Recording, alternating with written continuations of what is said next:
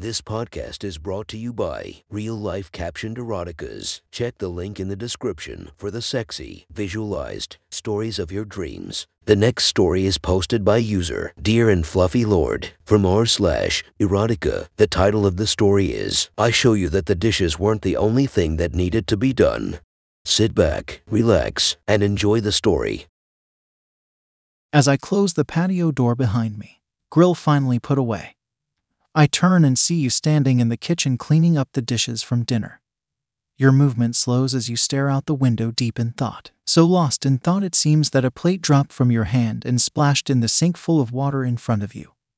Splashing water down the front of your tank top. Shit, this is why I need a dishwasher. I hear you groan as you reach down to pick it up, elbow shooting out to the side and accidentally knocking over a glass half full of water onto the counter next to the sink. Mother, you catch yourself, but I hear an almost defeated sound in your voice. What's with all this noise? So much yelling for dishwashing. I say as I walk up behind you, my hands gripping your shoulders firmly, holding you in place with your arms in the soapy water up to your elbows. My six feet frame towers over you as my chest presses tightly against your back. I can't help but look down the front of your tank top. My eyes are greeted with that hint of cleavage and a tank top that is almost half soaked in water. What happened to your shirt? I'm having a battle with the dishes and it seems like I'm currently losing. I hear you say, still annoyed though you seem to be relaxing somewhat. Leaning my head down and I kiss your neck softly, pulling first a giggle, then a long sigh from you. I feel you try to pull away, telling me that you need to finish the dishes.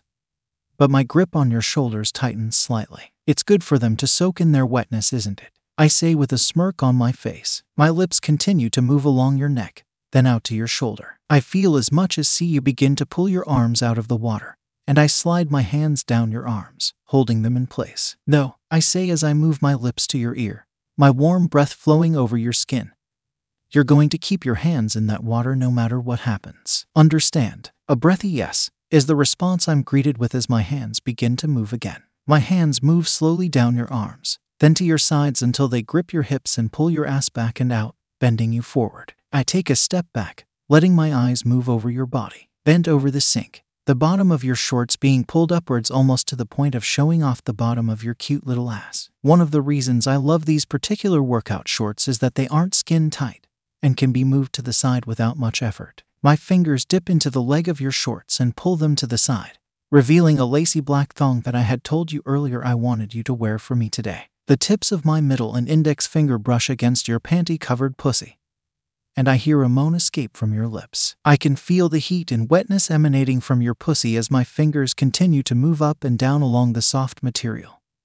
And it's not long before I feel the wet spot begin to form on them. Your eyes close as your hips follow suit, matching up with the pace my fingers are setting. I can tell you are getting lost in the sensation, and I can't help myself as my two fingers dip inside of your panties and push into you. You're already so wet that even though you are the tightest woman I've ever been with, my fingers easily slide inside of you until my knuckles are flush with you in one movement. Your eyes shoot open as your legs begin to wobble and go weak. My free hand moving around the other side of your body and presses the fabric of your panties against your swollen clit, rubbing it in circles. I let out a soft laugh as I slowly draw my fingers out of you, feeling your walls gripping them as though you were trying your best to keep them inside of you. My other hand continues to move in slow, almost lazy circles around your clit as I bring my fingers to my mouth, smelling you before licking them clean, knowing that this wouldn't be the last time tonight I tasted you. God, you taste like honey, I say with a deep moan. With what I could only describe as an animalistic growl escaping my mouth, I finally take my hand off of your clit and tug your shorts down until they are a puddle around your ankles. I smirk as you begin to move your hips with a silent need, your body's way of begging for what you want, what we both know you need. My hands move to my jeans, my belt giving soft tank as I undo it, and you can hear the zipper on them before I push both my jeans and my boxer briefs down to my thighs. My cock springs free as the cool air of the kitchen hits it and it swings forward and slaps against the bare part of your ass. Please, God, I need it. I hear you whimper beneath me, eyes still closed, hips still moving. But instead of giving you what you want and pushing into you, my hand moves quickly and smacks the bare part of your ass, hard. The sound echoes through the kitchen, breaking the silence. I see your eyes shoot open as you let out a gasp of surprise, then a moan as my red handprint blooms on your ass, your lips curling up into a smile. My growl grows and I grip my shaft with one hand, my thumb and middle finger barely touching, and snake my fingers into your panties with the other. Pulling them to the side, I press my swollen head against your wet entrance and push my entire length into you in a single, long, slow thrust. I stop when I feel your ass pressed against my hips. Fucking God, please fuck me. Please use me, you whimper. Begging, pleading for me to take what we both want. I'm too filled with lust to start slow and I pull my cock out until only the head remains inside of you, your lips gripping it tightly. Then I slam into you and begin fucking you. Hard, fast, deep, not holding back. The sound of our flesh slapping together echoes off the walls of the room. I know I won't last long, but with the sounds you're making, neither will you. My hands find your hips, gripping you so tightly my knuckles begin to turn white. I can feel my balls begin to tighten, my cock swelling even more as that telltale cliff of orgasm approaches. Oh fucking God, come with me, please.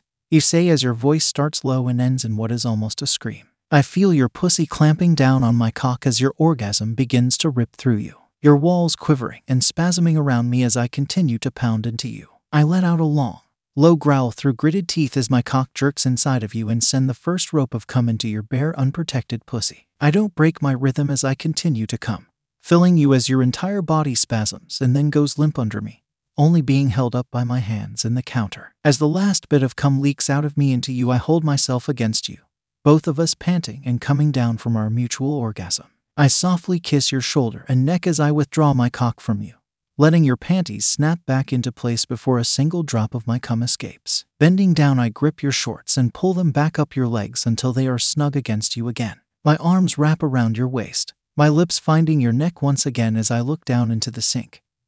Your arms still submerged. Good girl, I say softly, a wide smile spreading across your lips as you open your dazed eyes and smile up at me.